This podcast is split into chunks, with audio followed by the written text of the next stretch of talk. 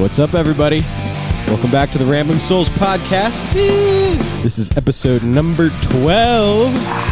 It's July 21st, 2021. And so we're doing things a little differently today. We got a skeleton crew here. As always, 7-21-21? Yep. My name is Aaron Montana Teague, and I'm joined by my other two Dennis. And who the fuck are you? I don't know, man. Who am I? Who is anybody, man? What is identity? What is it? So we're joined by awesome Justin Timberlake. Nice. Yeah. So we're originally we weren't going to record an episode today, but we're doing a skeleton crew right now. The other guys have a lot of stuff going on. We have an update from Dex a little bit later on this episode, but yeah, we decided since things got crazy, plans got a little derailed, so we were like, hey, fuck it, let's just do another episode. Yeah, you know, it was like we were going to. We've got some cool stuff coming out that we were going to be working on today in the visual media realm. Dude, fuck it. Let's just tell them. Like, I mean, we can say it. Like, yeah, we got a really cool music video coming out for Live and Loud. It's going to be, I mean, what you would expect from a music video for a song called Live and Loud, I feel like. I think that actually fits the cards quite well. It's going to be a lot of cool. It's going to be fun. Yeah, so as we mentioned last time, we're going to be a little bit more structured. But in the interim, when things come up, and like today, when we had something else that we were supposed to be working on, and we aren't able to, well, fuck it, we're just going to give you another episode. So there you go, folks. Right, where's the clapping? Wait, I need to. Come on. It's right here. Oh, yeah. Sorry, I'm doing like triple duty right now. Okay, here it is. There we go. Aaron's already drinking 6 Topo Chicos, apparently. Yeah, but, okay, so we're obviously without Becker. You know, he's the guy that helps us out on everything. He's our producer. He keeps us on track. He's looking up all the facts. He's just basically making sure he manages the show. So he's not with us tonight either, clearly, from the introduction. So, yeah, I'm sitting here trying to wear all these hats, so if I'm a little slow on it, I'm just going to blame it on the topos. That's funny, man. You should really just wear one hat at a time. Like, otherwise, you're just stacked on top. Aside from that, though, quick side note, man, it's lonely in here without everybody. It is. Dude. It seems quiet. It's creepy. Like, you know, instead of 6 guys in a shed, it's just 3. It's weird. See, normally, like, we're talking over each other, and we're just all like... It's just like a giant bro down, but then like now it's just like, and not that I don't appreciate being here with you guys. No, of course not. But I mean, yeah, it's like a huge like a Italian dinner or something. You know what I mean? Where hey, how's it going? You got like 20 conversations going on with only 4 people. Yeah, and now it's just the end of the night where just like last call. The last couple close cousins are hanging out. Well, I guess that's why I'm drinking extra today. There you go. All right, so you guys want to get to the fun segment or what? Yeah. Let's do it. This seems interesting, whatever this shit is I have next to me. Dude, I make no guarantees. I've never done this one before. I've had some variations of it. So basically what it is, it's a drop shot we're doing. It's half cider. You really like drop shots. Like, I feel like every time Aaron comes up with a drink, 9 out of 10, it's going to be a drop shot. Well, I mean, that's... I don't know. I think it's fun. It's a way to force you guys to chug and not just sip on your drink like it's a... It adds a fun activity to it. It's a little bit of more of a sense of urgency, you know? You were the kid that jumped in every puddle, weren't you? Like, absolutely was, dude. True. Dude, growing up, like my old house, we used to have like this... It was like where all the runoff was from the streets past us and then up our street. And it was always like fucking like crazy like giant puddles. And I had this this neighbor, the neighbor kid, David. We used to hang out over at his house because he lived on the corner. And anytime it rained, we'd just like sit there and just like jump around. That was our thing. We just jumping in puddles. Literally just splashed over and over and over. They threw on House of Pain jump, and they just jumped around. Jump around. See, I was thinking more like Van Halen. Van Halen? Thank you. Okay. Well, that worked. Might as well jump. Nice. All right. So this shot, it is comprised of the part that we're dropping it into. It's half cider. And half seltzer. We are using half cider, half seltzer. Yeah, we're using the tropical mango topo. So I'm not quite sure how these flavors are going to go. Yeah, you got tropical mango topo, and then we got the apple from the Angry Orchard, mm-hmm. and we're dropping Deep Eddy lemon in it. Yeah, so. Jeez. Good luck, gentlemen. This is different. This sounds like really a mistake. Well, it could possibly. We'll find out. We'll find out soon. I guess so. Yeah. Well, cheers, everybody. Let's go. And if you're at home, grab your drink now. Whoa.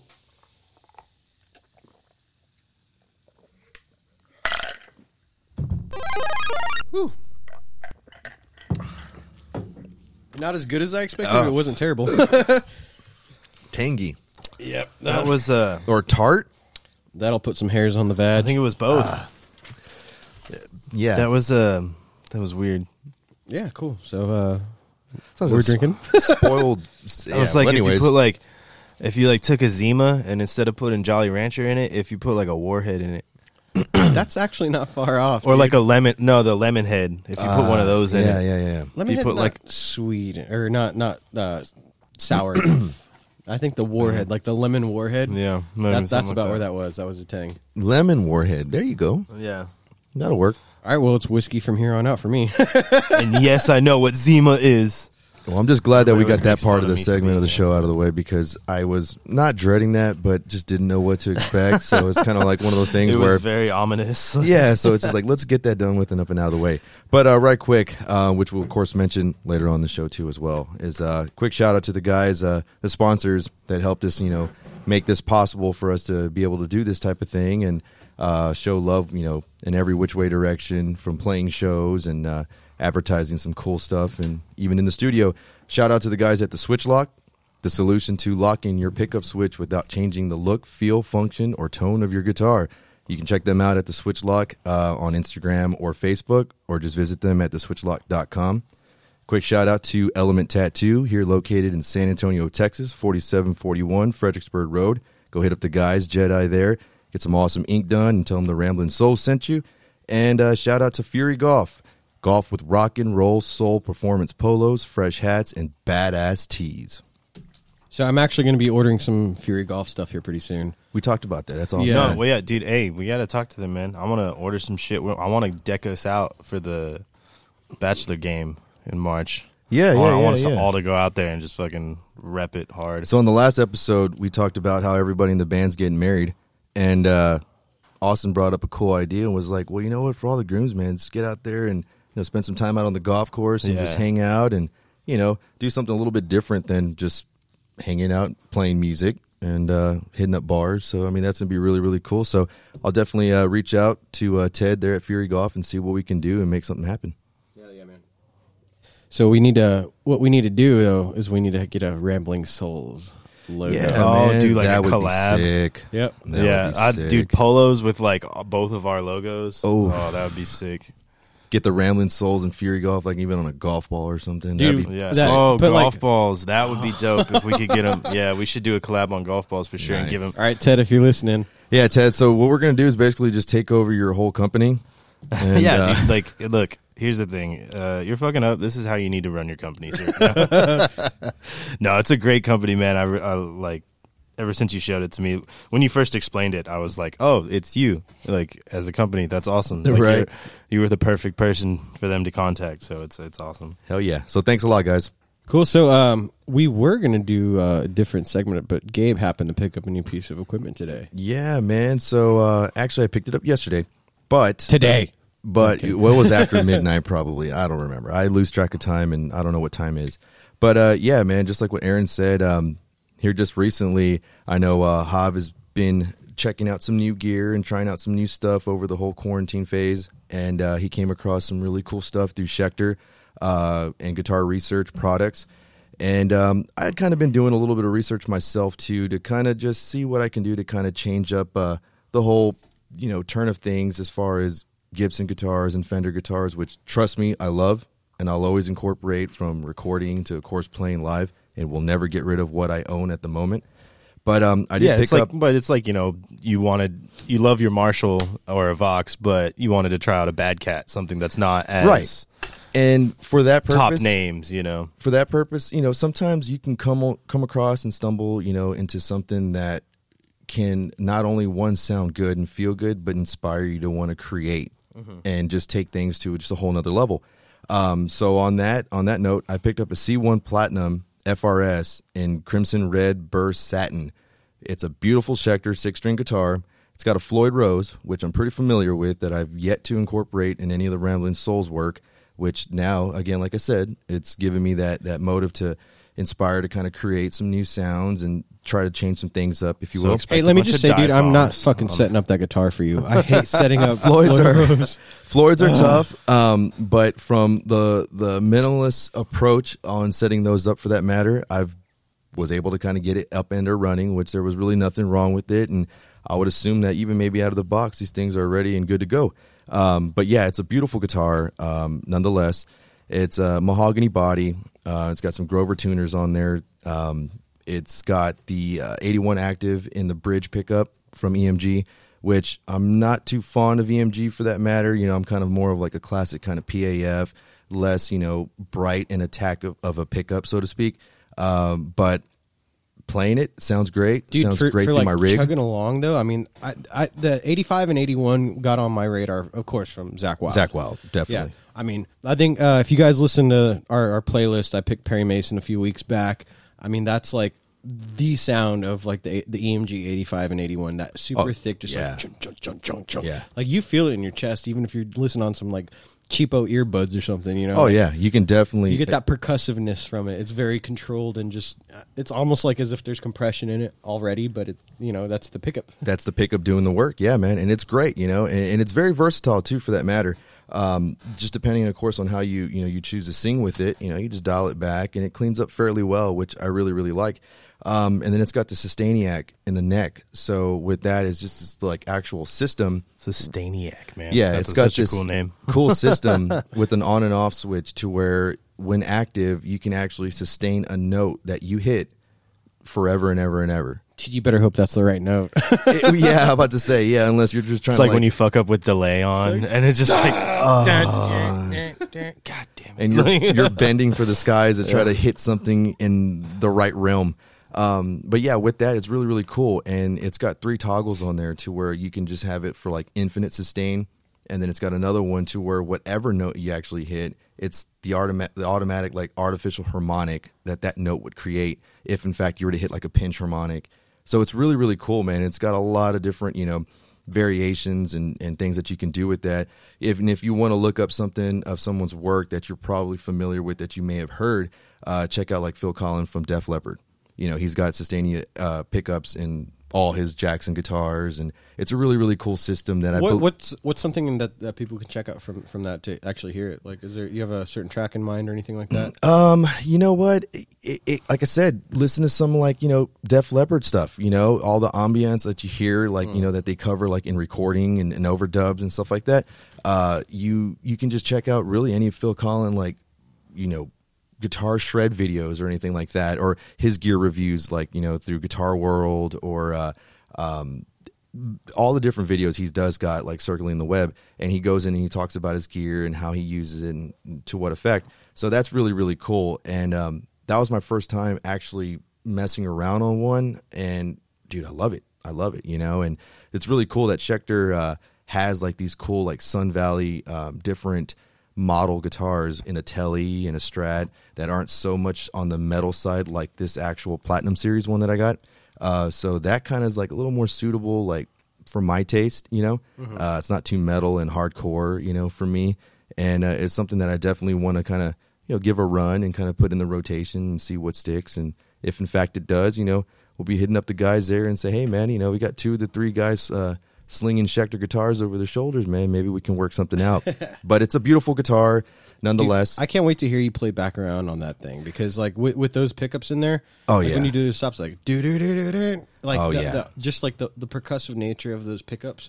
I think that's going to work really well with those. Yeah, man, and it's got a, you know, authentic Floyd Rose on there. What was the other thing that was on there though? You said you can go towards like a Floyd Rose or like a stock tailpiece. Like. Yeah. So what it's got the Tremel No feature on it, so like locks in place. Exactly. So you can actually, instead of like the old school hack where you'd get like a 9-volt battery and just gaff tape the shit out of it, use a deck of cards or something like a deck of cards, and just wedge between the actual tremolo block and the back of the body, mm-hmm. to where obviously there's no type of movement. So once you have it set to where it is and what you need, you can go on forever. And of course you couldn't use the whammy bar itself, but you can bend, you know, for the hills, man, and you will never have any kind of like discrepancy whatsoever about going out of tune. And And that little stop piece that's located... Technically, that's what the tuning locks on those kind of guitars are supposed to be for. Right, but that's also, in fact... But when you're going dive bombs and... Right, so the tension strings that are on the back of the claw of the tremolo system is pulling one way, and then the strings up on the top of the bridge are pulling another. Then you can lock it into place, and it should be somewhat where you need to if your guitar is set up properly on a Floyd Rose, which Aaron was dropping shade on because... It's only effective if set up properly. Yeah. And that little system has this little locking mechanism on the claw on the backside where the actual tension springs are to where you can lock it into place or not. And literally with just like a press of that, you can actually instate it or not. So it's a really cool system. So you can like keep it locked for most of your set and then just unlock it for when you need it. Exactly. Just on the fly. So that way you're not losing tune like all like crazy throughout most of your set. And then whenever it comes for that one part of the one song that you want to dive bomb, have to do that, then you can just flip it off. You can just do that. Exactly. That's pretty sick. Honestly. And it's a cool little system it's like, just an aftermarket accessory that you can put on any Floyd Rose for that matter, float and trim. And, it's really, really cool, man. And usually like, I think I might have even talked about it in prior episodes, but all my guitars, I do something different to them. Mm-hmm. Nothing I have you can actually like get stock off a shelf or off the wall, but you can buy the stuff and their components to comprise it to set it up the way I play it. So just like the guys from Switch Lock that send out the actual little component that I put on my actual channel selector, I'm always quick to like jump the gun and want to swap out pickups and do different things. There was a while there where I feel like every guitar you bought, you immediately put a Hot Rails in the bridge. Oh yeah, that's my go to. And then Aaron did it with the lap steel too. Oh, see, that was on his recommendation though. Yeah, dude. And I was like, and Aaron was like, I want something that's got some bite and then something that really kind of comes out and steps up above the mix and really cuts well. And I'm like, Hot Rails, brother. Let's do it. But, overall, great guitar, definite great feel. It's got this wonderful, balance from the neck to the body to where it's got this great ratio where it just, lines up nice and flush when, standing and playing with it over your shoulder. It's got great sustain and overall just a great guitar, man. Fuck yeah, man.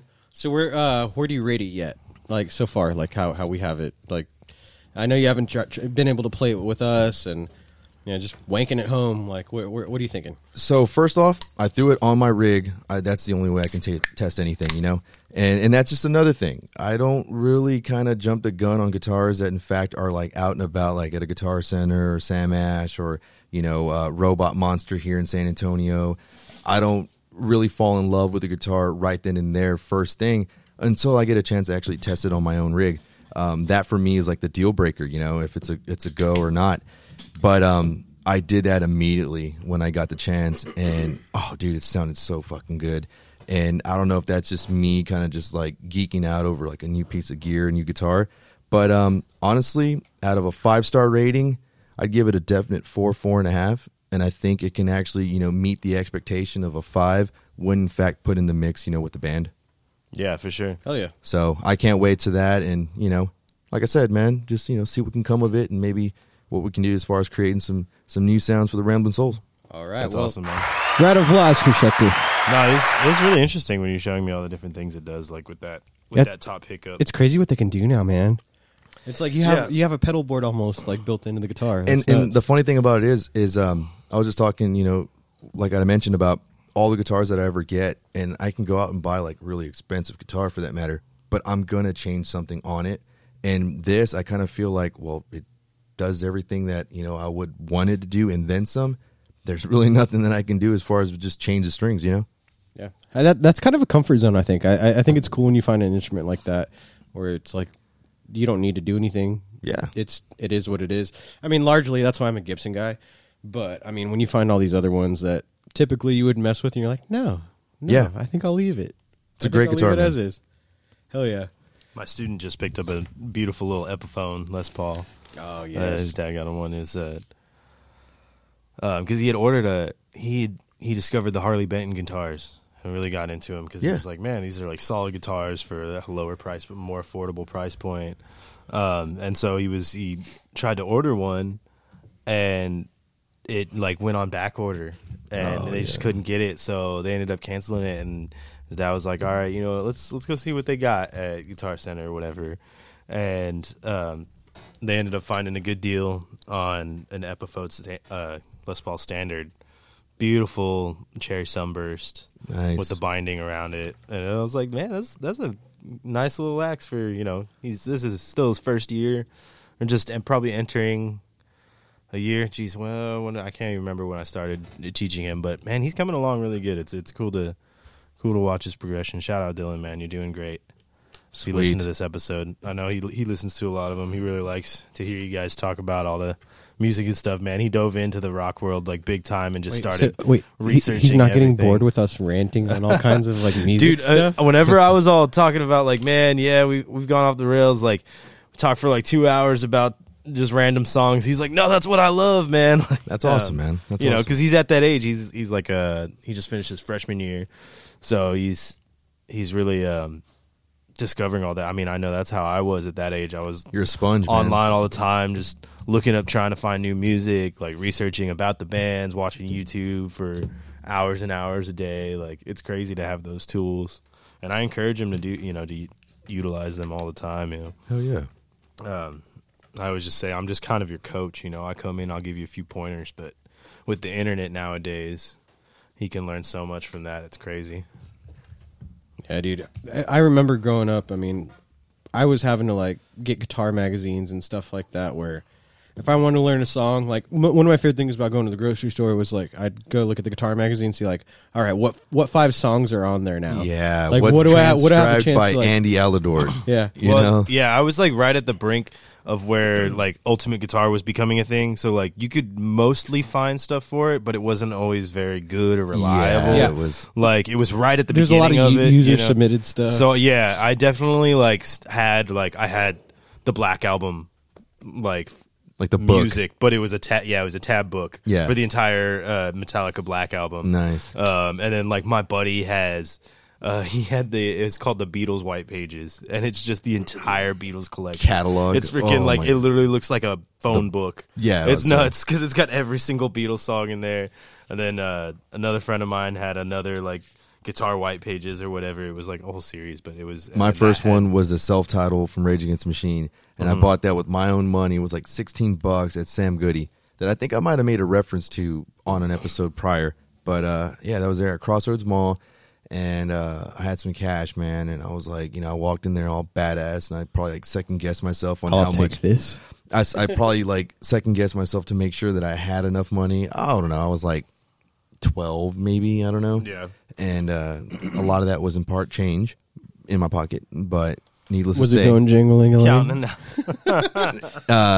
Yeah, some Georgia satellites, man. On the telephone, baby. And needless to say, I walked out with that book, and I still have it.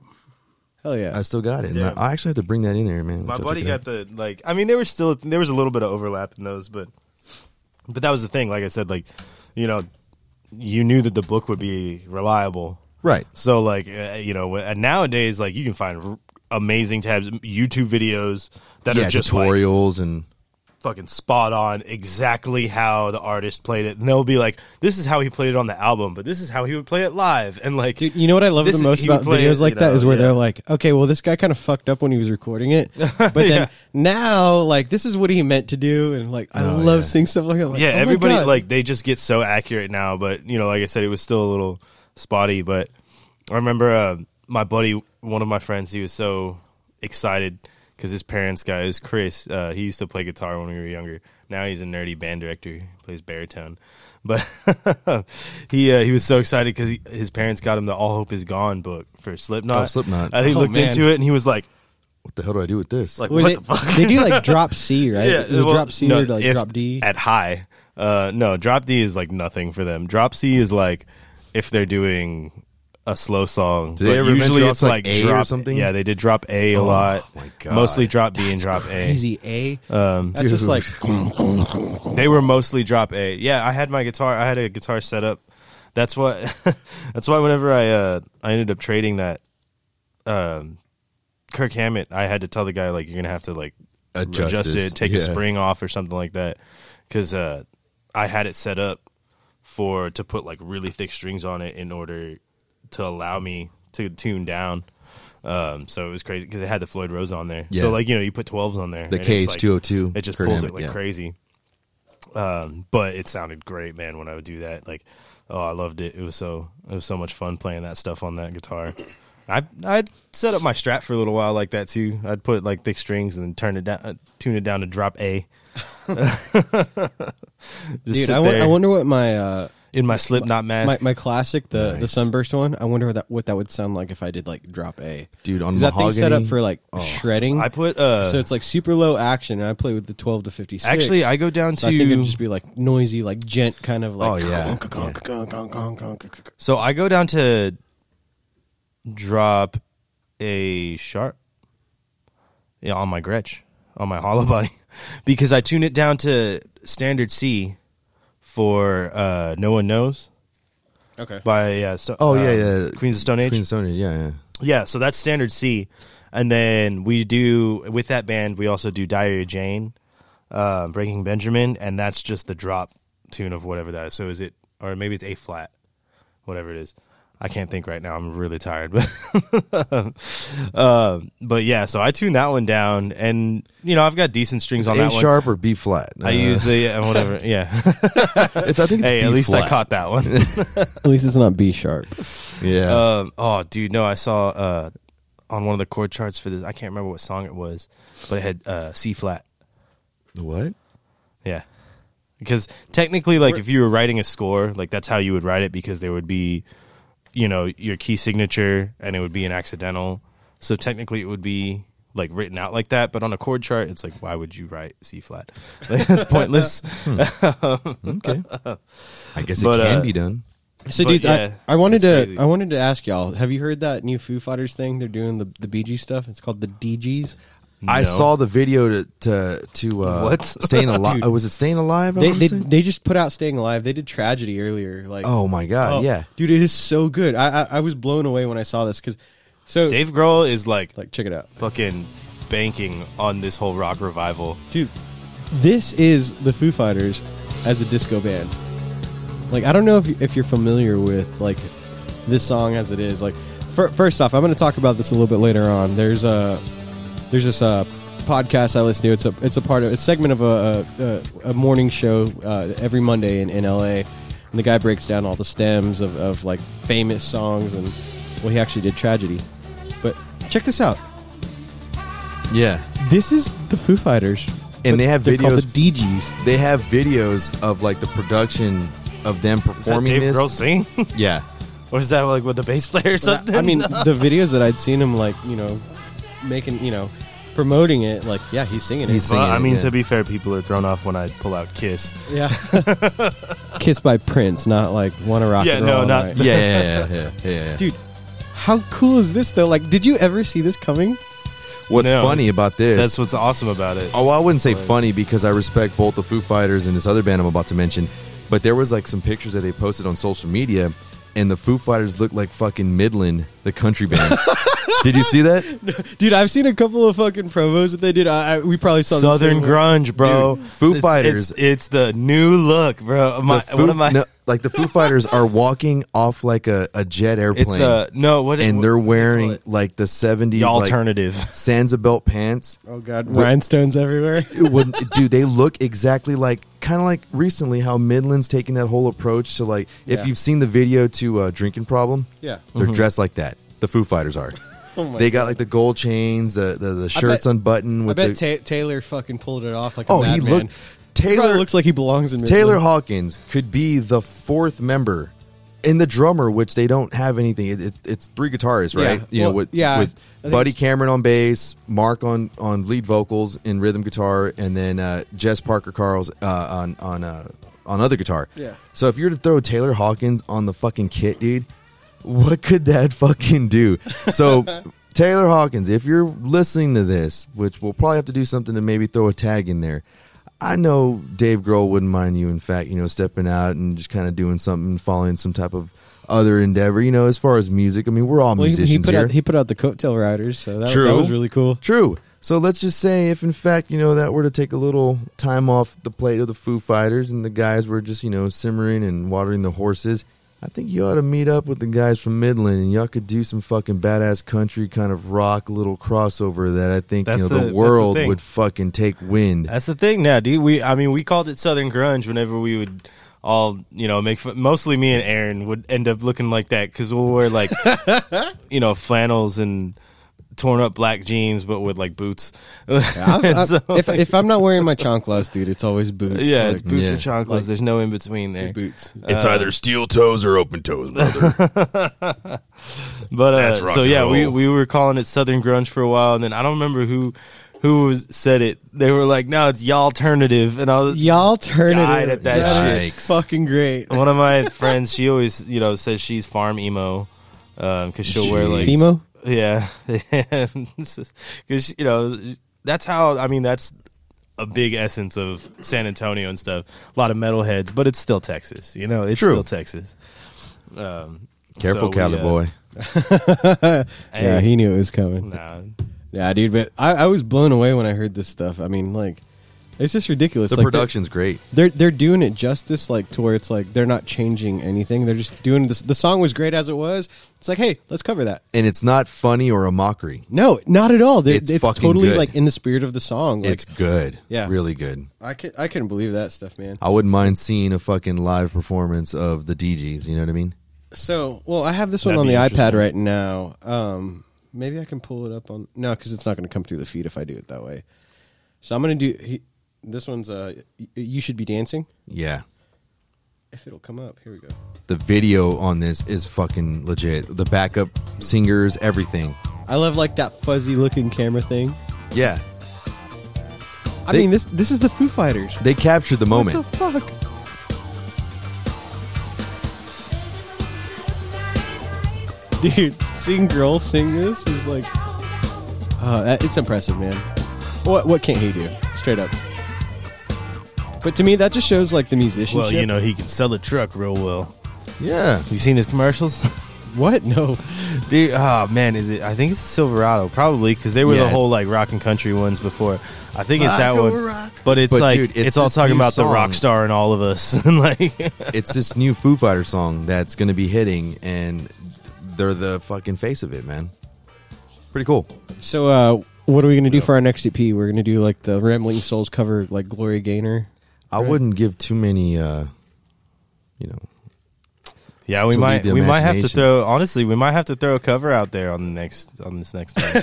I think because a lot of people have enjoyed. I mean, you know, we've kept to genre on all of our covers that we've done, but all of our like headline shows, we've tried to throw in a cover by someone. That's it's always a nod to our influences. Like definitely. And so we did Ramble On, you know, Led Zeppelin. We did we've done a couple Led Zeppelin. We did a.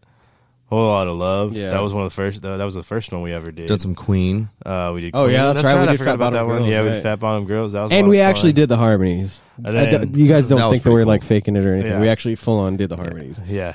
But I think the favorite one to do mine what we did was fucking Motley Crue. Yeah, that was great. Yeah, I mean you know that was our tour kickoff. That was all of our, you know, legit. We love that song, and we love Motley Crue, and The Dirt had just been released, so everybody was on a Motley Crue high, so we were like, let's fucking do it. Why not? Like, so, wait, I hate to, like, cut it short, but this is, like, the perfect transition, because as of 2 years ago, we were actually playing, like, at this time right now, it's 10:31, we were just finishing up at the Mint in L.A. Damn. Oh, really? Yeah.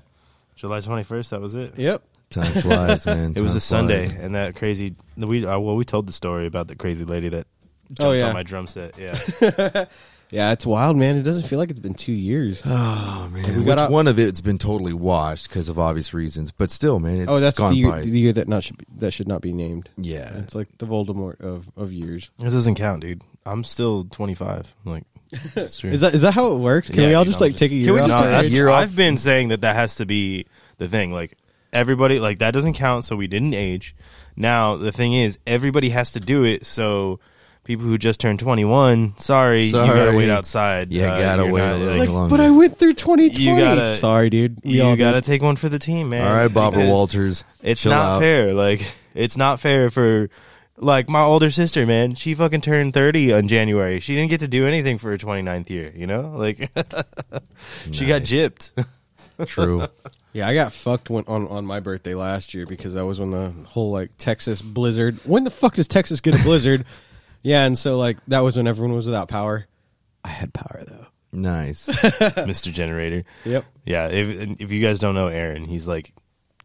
I'm a weirdo prepper. Straight up. I'm one of those weirdo preppers. He's like one step short of owning a fucking bunker in the desert. That's all your brother. If we didn't have to deal with that limestone here in Central Texas, like I would have a bunker in my backyard. Straight up. Like, I think that's a lie. I think he has one. He probably he just. But he just doesn't. Apparently, we haven't gotten to that close of the inner. It's beneath the pool. We're not invited to the bunker quite yet. True. He's not sure if he can get that many rations in there. Oh, dude, we're covered. I got you guys. I think all what's in there is a fucking, you know, it's a Dr. Z amp, a Gibson classic of some sort, and like a fucking stockpile of Lone Star beer. Yep, that's all you need. What, you think I only have one guitar vault? True, right? Yeah. No, okay, so let's go ahead and move on. I think this is the perfect time to transition since we are talking about, 2 years ago. Let's go all the way back. So, looks like in July 21st, 1967, the Jimi Hendrix Experience played the first of three nights at Cafe Go-Go in New York City. The club featured many well-known acts, including The Grateful Dead, Tim Buckley, Joni Mitchell, Howlin' Wolf, Muddy Waters, dude. John Lee Hooker, come on. Jefferson Airplane, I see that. Carl Butterfield, Blues Band, Jefferson Airplane, and Cream, like... Okay, if you just so happen to live in New York and just be walking down the street, you go to like some deli to pick up a fucking sandwich before you go home, and you happen to walk by this place, like, what the fuck? I hope you know what you might have missed by not going in there. That's craziness. That might even be somewhere over near like that Haight-Ashbury area where it's just like fucking that booming central spot at that time, you know? Yep. All right, so on this date in 1969, the Beatles started working on the John Lennon song, Come Together, at Abbey Road Studios in London. The track became the opening song of the Beatles' Abbey Road album and was later released as a double A-sided single with Something, their 21st single in the UK and their 26th in the US, where it reached the top of the charts. Wow. So, question, did you guys hear the Aerosmith version before you ever heard the Beatles version? Or no. Did you hear it was Beatles for me, man. It was I heard the Aerosmith version first because my mom, I think it was because my mom was such a huge Aerosmith fan that Aerosmith was just always on. So I'm willing to admit, though, like early on in my childhood, because I remember that song from like ever since I can remember. I might have heard Aerosmith thinking it was the Beatles, but the first one that registered to me, like I knew who that song was. Yeah. It was the Beatles, and who was singing. Yeah, you're like, oh, that's John Lennon. You know, yeah. To me, it was always the Beatles, and then like, yeah. See, my mom was just a metalhead, and then my dad was a very like old school cat where like the artists that I learned from my dad were like Stevie Wonder, Ray Charles, stuff like that, and then my mom, it was like the late 70s or 80s hair metal and stuff like that. What she grew up with. Yeah, and then like AC/DC, Aerosmith. So I remember like thinking that was an Aerosmith song for so long. And then whenever I started like independently studying music like on my own and digging into the Beatles, I came across, I was like, what the fuck? But then I also like started discovering how many covers Aerosmith did, which was really interesting and recorded, and like, and a lot of like old stuff like the Rufus Thomas one, and man, it was really cool, like, and that's kind of what's always pushed to us, like, is they had that same kind of respect of, always paying homage to their influences. And like we were just talking about, the reason why we always try to do a cover at our live shows too. So yeah, that's just a really interesting one. Hell yeah. All right. So in 1973 on this day, Jim Croce started a 2-week run at number one on the U.S. singles charts with Bad Bad Leroy Brown. Yeah. Now here's the sad part. Oh man, we had to do this. Well, Croce was killed in a plane crash 3 months later. What? Bruh. But isn't that only fitting? Yeah, I mean, dude. Okay, so I gotta say, like Croce, like I've been a huge fan of his for a long time, but I feel like his stuff, it's like he was kind of one of those guys. Like there's him, and then like John Denver. You know what I mean? Like. There was a certain breed where it's like, you're going to lose them in a little while. Like I don't know if that sounds weird or disrespectful. I hope it doesn't sound disrespectful, but it's like there's certain people like that where it's just like, oh, it was so great, and like, oh yeah, this one went out and this one went out. Like the grunge stuff. I mean, I think everybody kind of knew at a certain point, like everybody that was like all hooked on like the heroin and stuff. Yeah, they're gonna die early.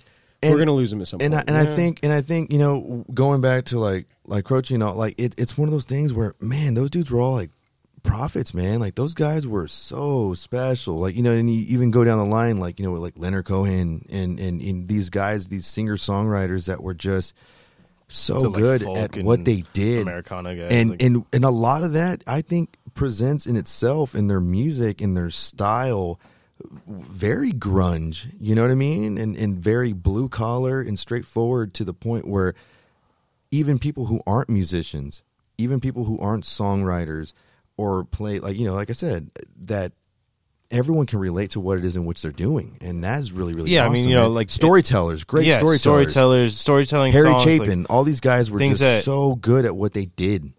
People that, you know, write songs about just life or experiences and stuff like that. I mean, you dig deep into like Willie Nelson's, you know, deep tracks or songs that he wrote for other people. They're just great story songs. Yeah. There's a lot of people, you know, I mean, Bob Dylan was great at that kind of thing.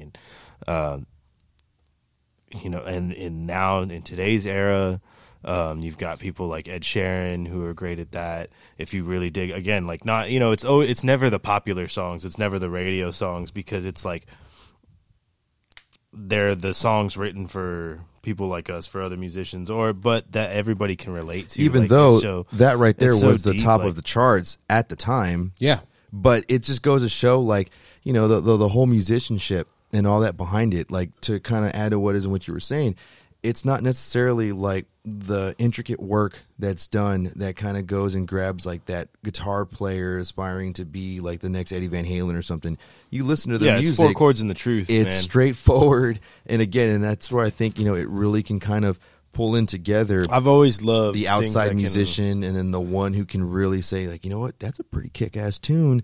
And then you hear the lyrics, you can just follow it and step right into time. You know, it's like, well, you know, I shouldn't say that it's not like the songs that appeal to the masses. It is, but like they'll usually be catchy to the masses for, you know, one reason, and then everybody else, like, who has a deeper connection with it will recognize, like, oh man, this really hits on a even another level, right? And that was definitely something that's very common in, like I said, like in folk and Americana and stuff like that. And it takes a certain type of artist to be able to pull off like just playing a few chords and telling a story, like not having to be you know, reaching for the shredding guitar solo, right, or reaching for the flashy hooks, or, you know, right, the, you know, the catchy melodies, like, or the phrasing even. Like, I mean, you know, there's so many amazing, great songs that, like, phrasing wise or rhyme scheme wise, like, shouldn't even make sense. Like, it doesn't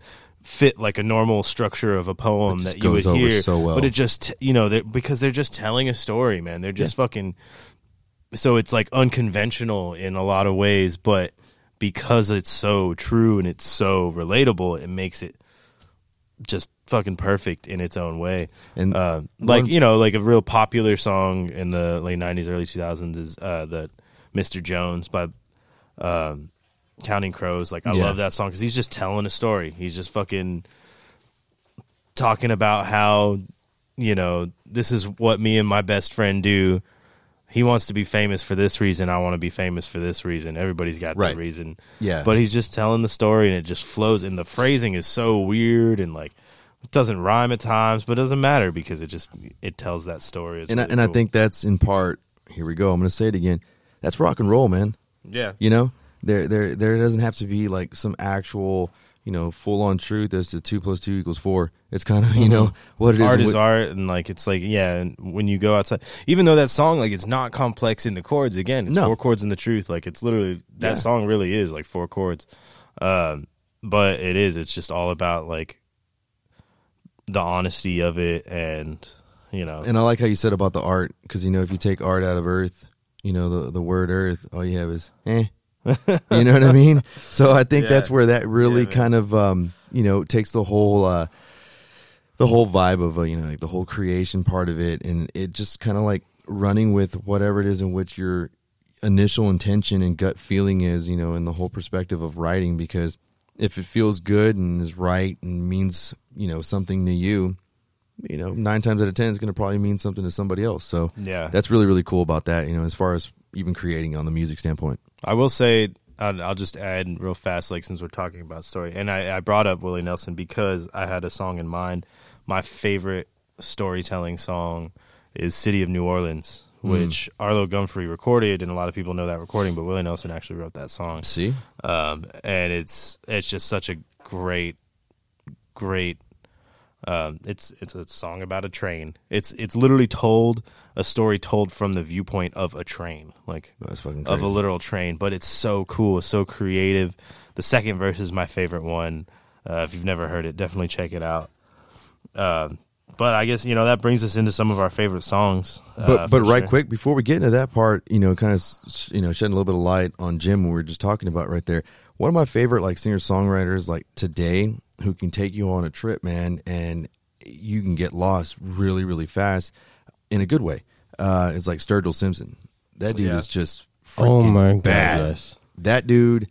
There's nothing in my mind that he can't not do. You know what I mean? Dude, that whole rock and roll album he did where... Right. Dude, it's like a mixture of like ELO, Pink Floyd, and ZZ Top. Like, how does a bluegrass guy do that? You know what I mean? And that's one of those things, you know, like with even going back to like, you know, Turnpike. You know what I mean? Yeah. Like these Turnpike's dudes... amazing, dude. Evan Felker is one of my favorite lyricists. It's all time. That's something like you just said, get lost, right? And that's so true of the Turnpike, man. If I'm going on a long drive or something like that, I turn them on, and then I'm there. Which, like, we've made trips to Nashville. I mean? Like, it's just Aaron and I, and that was, you know, their one of the very first so good, you know. Times listening to Turnpike, for that matter, and I've heard of the name and I may have heard of some songs, but nothing that really kind of registered, for that matter. But listening to like their discography, like literally on the way to and from, I was like, whoa, dude, man. We drove through Arkansas through a tornado warning, listening to Tornado Warning by Turnpike. You know, that was like, I guess I made it, Mom, you know. I done did it. But I have lived. But so yeah, that was real quick, but that's all I wanted to say about that, you know. And if in fact, you know, of course we haven't, I don't think, stated anything by Sturgill, check him out. Great stuff, man. Trust me, he's gonna make it on the playlist here pretty soon. Like I constantly am listening to him, but there's so many other things that I want to bring to the playlist where it's like, I don't know if everybody's heard this, so I'm trying to like push some more. I brought a pretty obscure one this week. So yeah, dude, we're going to get to that. Okay. Yeah. All right. So I decided to go that route this week. All right, guys. So I'm going to go ahead and start this off if I can find the friggin' song here on the iPad. I decided to go extra obscure this week because I feel like I've been a little on the nose the last couple weeks. So yeah. So mine, I'm queuing it up. So I'm going to talk real slowly just to, you know, buy myself some time. If anybody else wants to talk slowly as well, that'd be awesome. There's a bug on my. We'll just say that Aaron's taking this pick. He's taking us on a little trip to Wally World. Yeah. So my song is from a band called The Griswolds. Now these guys, National Lampoon. Yeah, exactly. So check it out. My thing is that with them, I love the dude's vocal. He's got this real, like, aggressive, like, kind of, like, rasp to it. And you're going to hear, like, the subtleties. The production kind of, like, pushes him up to where it all sounds even. But it's just this real anthem-y kind of sound. I'm going to let you guys hear this real quick.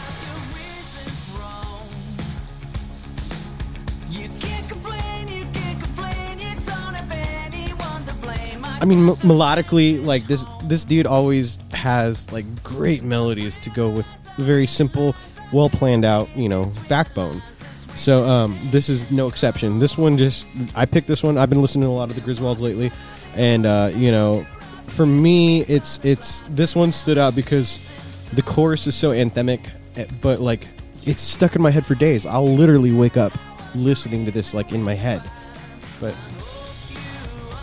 this. So like he does this thing right before like the pre-chorus. each time before they go back into the chorus, he adds a little bit more. So he's going to double it the next time, and then it's like double that the next time. He adds these little touches that are just like part of the story. The whole building. Yeah, it's super cool, man. That's cool. Yeah. I love this interval that he does right now.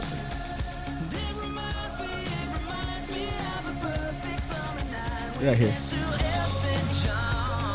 See, like, this dude can sing, but like the basically, like, the tone of his voice, it might seem kind of edgy. You know what I mean? It's kind of like flinty, like this, like, naggy kind of thing. I've come to decide that tone doesn't necessarily matter. All that matters is pitch. If your pitch is on, you can have a rough or weird or unconventional tone, and it almost makes it even better. One of my favorite singers in the world is a friend of mine, Noah Luna, and he's got this just, like, his tone is so unique, and it's like almost rough and like almost like cracky, but his pitch and like ability to do these runs and hit all these notes is just so amazingly on point that it just is it's just so real. You know what I mean? It's so authentic, and it's like you don't have to have a pretty quote unquote tone. Although Noah is super pretty, dude. Like, the tone of his voice is beautiful. Just, it's very unique. Like, but it's not the tone that's beautiful. It's because it's so on point. Wait, hold on, accurate. Listen, I love that. Like, yeah, that pushiness, of it. Yeah, he's like giving it all. Yeah, that's the thing. Like, I think like a lot of people when they're trying to learn how to sing, they focus too much on their tone, and they try to like emulate whatever singer they're trying to, whoever their favorite person is. And they try to like focus on making their voice sound like a pretty tone rather than actually focusing on the pitch, where that's where it actually matters, because it doesn't matter how pretty of a tone you have if you're not in key. You know, you can have all these great things on your guitar and have the most expensive guitar, but if it's tuned. Not in tune, it's still going to sound like shit. You can have a Sustainiac and a Switch Lock, brother, but if you're not in tune, it doesn't matter. Doesn't matter, man. So, Aaron, what was that song title one more time? It's called Out of My Head by a band called The Griswolds. Nice. This album came out in 2016. The album's called High Times for Low Lives. Funny story, before anybody knew who Lizzo is, She actually was on this album with them. She's doing a song called YDLM. I love Lizzo. She's a badass. It's a really good song. What year was it? 2016. Austin was 4. 2016, fuck you. I was 8. 3 years out of high school. Oh, okay. All right. Cool. Tough My game. Mistake. Yeah, but I mean, if you haven't heard the Griswolds before, I highly recommend checking out their entire catalog. It's great stuff. The song that I chose, out of my head, that's just, I think this is the one that might get y'all there. I dig it. Cool. So, Mr. Austin Burns. All right, Let's get to your obscure pick, dude. Here. This is throwing it back. This is a band that, like, I had... Machine Gun Kelly, bro. No, I had forgotten about for a while, like... and then just one day they popped into my head. It was someone that I listened to in high school. A friend of mine showed me. And... because I was talking to him about how, like, you know, like, metal music is very much... like classically driven is in their patterns, and I was like, it'd be really cool to hear a like metal jazz crossover or something. He's like, well, I know of a metal swing band, and I was like, what? And so he's like, yeah, it's this band called Diablo Swing Orchestra, and I was like, that sounds fucking amazing, dude. It's like if the Big Bad Voodoo Daddies weren't pussies, like that hit, like those hit with the trumpet and everything. It's like metal ska. Wait, can we hear this real fast?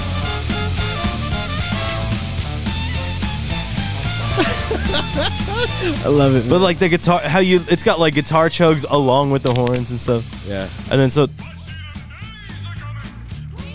yeah, vocally it's really interesting. They use a lot of operatic vocals. This one's very more like kind of like 50s, like, you know, call and answer with like the female chorus. You know, you kind of picture like pinup girls in the background. And then you got the main guy up front or whatever, you know, a like zoot suit, that kind of vibes and stuff like that. But you know, jitterbug vibes with the whole drum intro with that tom. Yeah, that's cool. Man. And yeah, I love them, man. It's such a cool band, so much fun. It was a passion project. They're from I want to say like Switzerland or something like that. No, it's not Switzerland. I think it's somewhere in the UK. Honestly, I can't remember exactly. I looked them up at one point, but somewhere in Europe, but they're just really cool. You know, it's they've got like a shit ton of members, obviously, with all the horns, and some of them are full big band, right? Yeah, and it's like having that trade between a freaking heavy, distorted, drop-tuned guitar and the horns going back and forth, and then go into a classical acoustic break like this. That's clean. That's so Django Reinhardt right there. Like, that's nuts. Oh, yeah. Like, no... And all the drums are just constantly going off and hitting all the hits like a true swing drummer. Like, you know... It's like they got Buddy Rich back there on the drums. Like, it's nuts. Dude, like, that bass line, hold on. Yeah. Oh, dude. So it's got like, you know, rockabilly vibes as well in there, but like that's like what you would do on an upright, but like he's doing it on clearly, like, and it's got breakup. Yeah. It's dirty. Yep. It's like it's gravelly, you know. Yeah, they're like talented rockabilly, you know. Like it's they're like rockabilly, like but real musicians. Yeah, I'm just kidding. I like rockabilly. It's cool. No. Their hairdos are so dope. They're dope, dude. That's rock and roll. All right. Dude, I love this band, Diablo Swing Orchestra. This one's called The Tap Dancer's Dilemma, which you can already tell from those titles. Like, it's worth listening to, man. Their whole catalog is cool. They get some of them get, like I said, more operatic with their vocals, so it's not like commercially, you know, accessible, but musically, they are just so above a lot of what's out there. It's really cool to listen to. That's awesome, man. So yeah, Diablo Swing Orchestra. If you're in the mood to like really adventure. And the Griswolds. I think we're 2 for 2 so far, man. Hell yeah, man. So what do you got, Gabe? All right. Well, I'm kind of upset at the fact that in music history, we did not address the fact that Appetite for Destruction turned 34 years old today. Did it really? Is that? Oh, really? Thank you, guys. Becker, this is where we need you, bro. All right. You can turn it up just a little bit more while I talk. It's cool. So, yeah, anyways, on this actual album, man, which was released July 21st in 87, was mainly produced by Mike Klink, who's, you know, worked with other artists such as, like, you know, Whitesnake. Oh, Triumph. Wait, hold on. Oh, dude. Gnarly. Gnarly. Yes. And that little pinch right there. Ooh, dirty. Oh, go on, brother. Yeah, so, you know, having worked with artists such as, you know, Triumph, Whitesnake, Motley Crue, Megadeth, UFO, Jefferson Starship, Heart, Eddie Money, I can be on going on this forever and Wikipedia this all day and all night. But yeah, with this actual album, it was kind of crazy in the sense that Guns N' Roses had actually had so much material written at that point before having actually went in the studio for Appetite, that they had already, of course, versions of Don't Cry, Think About You, Anything Goes, and even like covers and stuff that they had, that which was one that never actually made it in print, which was Heartbreak Hotel, you know, Presley's take. And when they actually finally put this album together, in the very prelims of Guns N' Roses, Tracy Guns was the original guitarist appointed for leads in the band. And then after, of course, a couple of fallouts and some like discussions and ideas behind touring and all that, he decided that it wasn't necessarily the proper fit to pretty much kind of drop all things at once to kind of like really pursue this band and what they were envisioning and wanting to do. So they came across this random guy named Saul Hudson, who eventually, you know, everyone knows as Slash, to pretty much, you know, detonate the bomb, man, and set off this whole, you know, fucking rock world into a fucking storm, so to speak. No pun intended, with acquiring Matt Sorum on drums. But, yeah, man, it's just a great album. Every track from 1 to 12 is just fire. And the crazy thing about it is Don't Cry was supposed to actually been the little rock ballad on this album, which Axl said, we are not, there's no such thing as a rock album without a power ballad. So they had already started cutting. I would stand by that. So they started already cutting like the actual guy all the time, pre-production, man, for what then became, of course, you know, Sweet Child of Mine, but was really very, very close to nudging that one out. Was supposed to have been Don't Cry. And that didn't come out, of course. Wasn't Sweet Child of Mine like a warm-up? So yeah, it was just a basic little fucking, you know, scale that Slash would actually be working on as like a warm up to kind of get up and at it going, you know, before shows and practices. And it actually was in their little fucking house that they had, that they rented out the band wise. That's all they did was just party there, you know, after shows and shit. And Axl had heard him and Izzy hanging out like over in the living room area, and he was like on a phone call or something and heard him kind of just noodling over that. And he was like, hey man, keep doing that. And they brought it into rehearsal, and literally over him just like spanning over a minute or two of having done that, he had basically written almost all the lyrics already to Sweet Child of Mine. And of course everything just followed in, of course, and behind that. But this was the very, on a budget of about like $375,000 that they had to put on this. Every line of every 12 of the 12 songs that were on here, vocally, Axl recorded every line one by one by one by one, and it pissed the band off and like their producers. What do you mean? Like, so like he was saying like one line, like, my name's Axl Rose, cut the tape, cut the tape, let's do it again, cut the tape, let's do it again. So if you've seen Bohemian Rhapsody, the movie, mm-hmm. you kind of get an idea of like, you know, the kind of work and like all the fucking frustrations that kind of went into it, but in this level, you know. And there was apparently like 18-hour days that went on and drug on for months, where Slash was just working on like overdubs and all to try to figure out what it was in which he was going and they're shooting for as far as for his sound.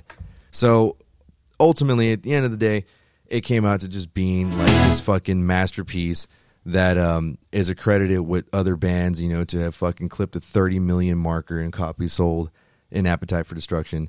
So I know each and every one of you out there who's listening to this podcast, you've definitely heard of Guns N' Roses, and you know who I'm talking about. Do yourselves a favor. Yeah. You got about, well, I guess you can do it whenever you hear this actual episode, but we have about another hour and minute left before midnight. But do yourselves a favor and listen to a little bit of Appetite Destruction, especially on this day, and have a drink, have a, you know, a shot of Jack, or, you know, drink some Budweiser for, you know, Duff, the King of Beers, McKagan, and listen to some Appetite for Destruction, man. All right, so that brings us to Dex's pick, and we so Dex is going to explain everything right now as to why he's not here. We have him actually calling in on the voicemail line, so Austin, what's that number again, in case anyone wants to call in? If you want to call in, we got the Google Voice line, 512-766-6774. It's 512-766-6774. All right, so here's our singer. Yo, yo, yo, what up, souls? Sorry I couldn't be there tonight. I'm currently battling the Rona. So today's actually the first day that I felt like all right, decent, not sweating, so that's good. Yeah, it's been about a week. I've been sick, so sorry, guys. Be careful out there. Wear your mask still. Your mask. Anywho, but I picked a song by Blur, Song 2 by Blur, and it's one of my favorite songs because it's just a uppity, get up and get after it kind of song. I think it's supposed to be like satire, like Blur's version of, oh, it's an American pop song, doesn't really have any meaning, and of course it like blew up in America. But it's one of those songs that grew up with my dad. Listening to this song in the car, and it just has that nostalgic feeling for me now, and it's just a good grungy song to listen to. But yeah, that's my pick. Hope y'all are doing okay. Stay safe. Hav, Aaron, Gabe, put your masks on. I like how this out. And thank you, Aaron, for the care package, brother. Appreciate it a lot. What'd you get him? Peace and love, guys. What'd you bring him? Fucking dildo. I had to take him all kinds of stuff, man. Like, I mean, he's feeling shitty, so. You give him some weed or what, man? Nah, he don't need that right now. That's the last thing he needs. Nah, it was just stuff to help him, like, with the symptoms, you know, Theraflu and shit like that. Lone Took Star. Him some meds. Yeah, a lot of Lone Star, some Jack Daniels, you know. Nah, but yeah, just, you know, things to keep in his stomach. Hookers and below. To keep it down and all. But Dex, we miss you, brother. Hope you're feeling better. I guess when the term is done, We'll be seeing you, but yeah, we definitely miss you here. Man. Yeah, I really hope you get over that chlamydia, man. It was the vid. My bad. Vid. All right, so we're gonna do something a little different this time because since we're without Hav, Hav will talk about it next time as to his whereabouts and everything. But we're just gonna play his song and.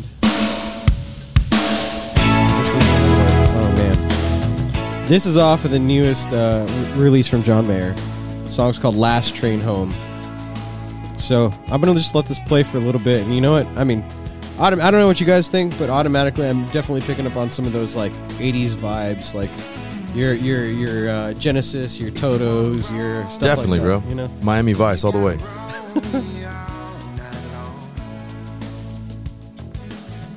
I mean, to me, dude, I hear so much Toto in that. It sounds like Africa. Right. He never ceases to amaze me, though. His melody lines, like what he sings, it's so like soulful.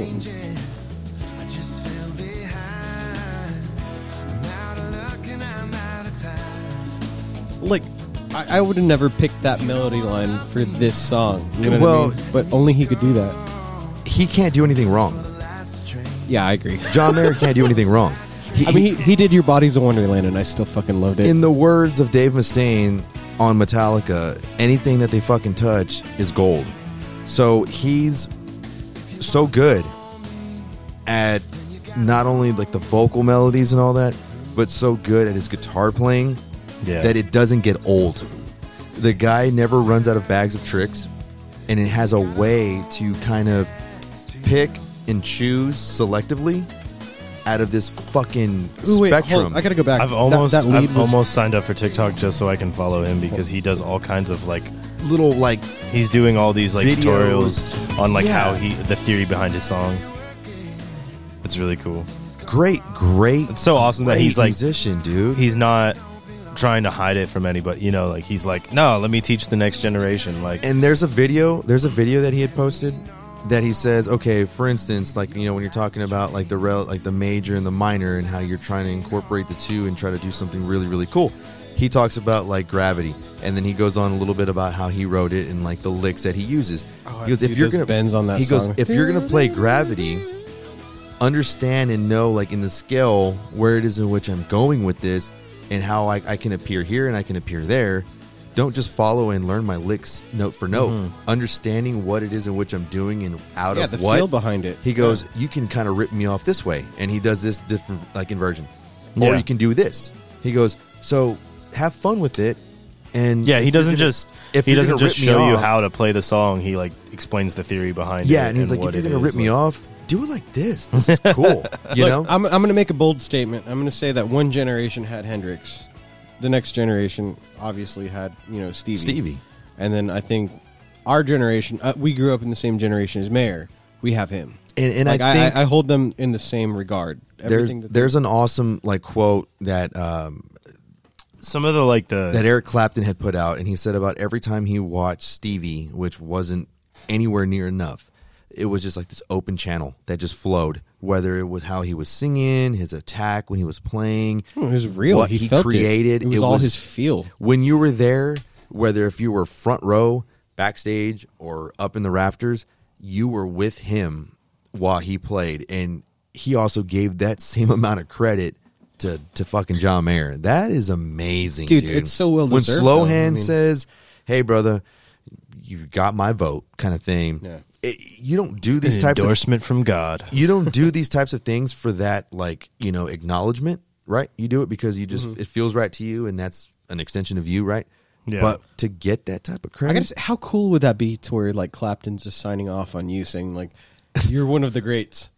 Like Clapton is one of the last living legends. Where he says, "Thank you for doing like your being knighted by the Queen of England." Thank you for doing your interpretation of what you thought was our version of, Crossroads. Like, thank you so much for bringing light to this new generation of people to hear these different versions, from the original to ours to yours. Thank you. That is awesome, dude.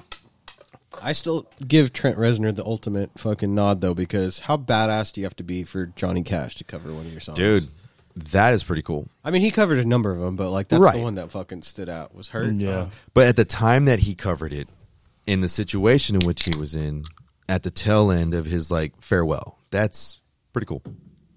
Oh man. Well, Hav, good pick, brother. I'm going to be diving deep into this album, man, and of course we miss you. I've listened as well, to it from front to end. I hope you're great. Hope you're doing okay, man. Please update us. But anyhow, I think it's about that time to move on. We are about ready to wrap up. Yeah, Gabe, you want to take it? Yeah, man. So once again, shout out to our sponsors, the Switch Lock, the guys out there, in Nashville, taking care of us with a great component for all you Strat players and different variations, channel selector guitar players out there, like I mentioned before in the past, man, they came up with this awesome component to help each and every one of us out there who are the fumbler, from playing, live to just, hanging out and jamming in your bedroom. Yeah, dude, if you're sloppy like me, you need it. Yeah, man. So these guys really stepped up and knocked it out of the park with that. So thank you so much for all the support and all the kindness you've sent our way. We really, truly appreciate it. Shout out to Element Tattoo, the guys Jedi and Brian Pittman out there who take care of all our ink needs, so to speak. So if, in fact, you're here locally in San Antonio, Texas, or plan on traveling our way and get some ink done, head over to 4741 Fredericksburg Road and tell the guys out there that the Rambling Souls sent you. So I got to step in on that. And for those of y'all listening from around the country, this is actually one of those shops where people travel from all around just to get inked up there. Jedi's our dude. They're every artist in there, though. You can walk in and see their portfolios, and it's world class. It's the kind of stuff that you see in the magazines. In fact, they are in the magazines. You know what I mean? They are, in fact, in those magazines. Yeah. So it's one of those places. It's we're not promoting this over the podcast just because it's here locally. No, it's a destination spot. So just keep that in mind. No matter where you are, if you're serious about your ink, you go to a serious place. Yeah, and like I said, man, 4741 Fredericksburg Road, San Antonio, Texas. You can check them out, of course, at Element Tattoo on any social media platform via Facebook or Instagram, or you can check them out at theelementtattoo.com. And they're in the little Dropbox on the suggestions or the reaching out to them. Tell them the Ramblin' Soul sent you, man, and get some of your future ink done there with those guys. And last but definitely not least, shout out to Ted and the crew of Fury Golf out of New York. Golf with rock and roll soul, performance polos, fresh hats, badass tees. Thanks a lot, guys. We appreciate everything it is in which you're doing, and can't wait to keep you in the loop to some future things and collabs that we have here going on that are in the works at the moment, and look forward to serving you guys well. Hell yeah, guys. Again, if you guys want to interact with us and let us know what you're feeling, you can hit us up on a few different ways, first of which the Discord server, the Rambling Soul server. You can call in and maybe get on the air with us here on the podcast with the Google Voice line, 512-766-6774, 512-766-6774. You can email us at ramblingsoulsmusic@gmail.com, and as always, hit us up on Instagram, Facebook, at the Rambling Souls. Till next time, guys. Rock out. That's what you came up with? Rock out? I don't know. Works out. Good night, everybody. Thank y'all for listening. We'll see you next time. Peace.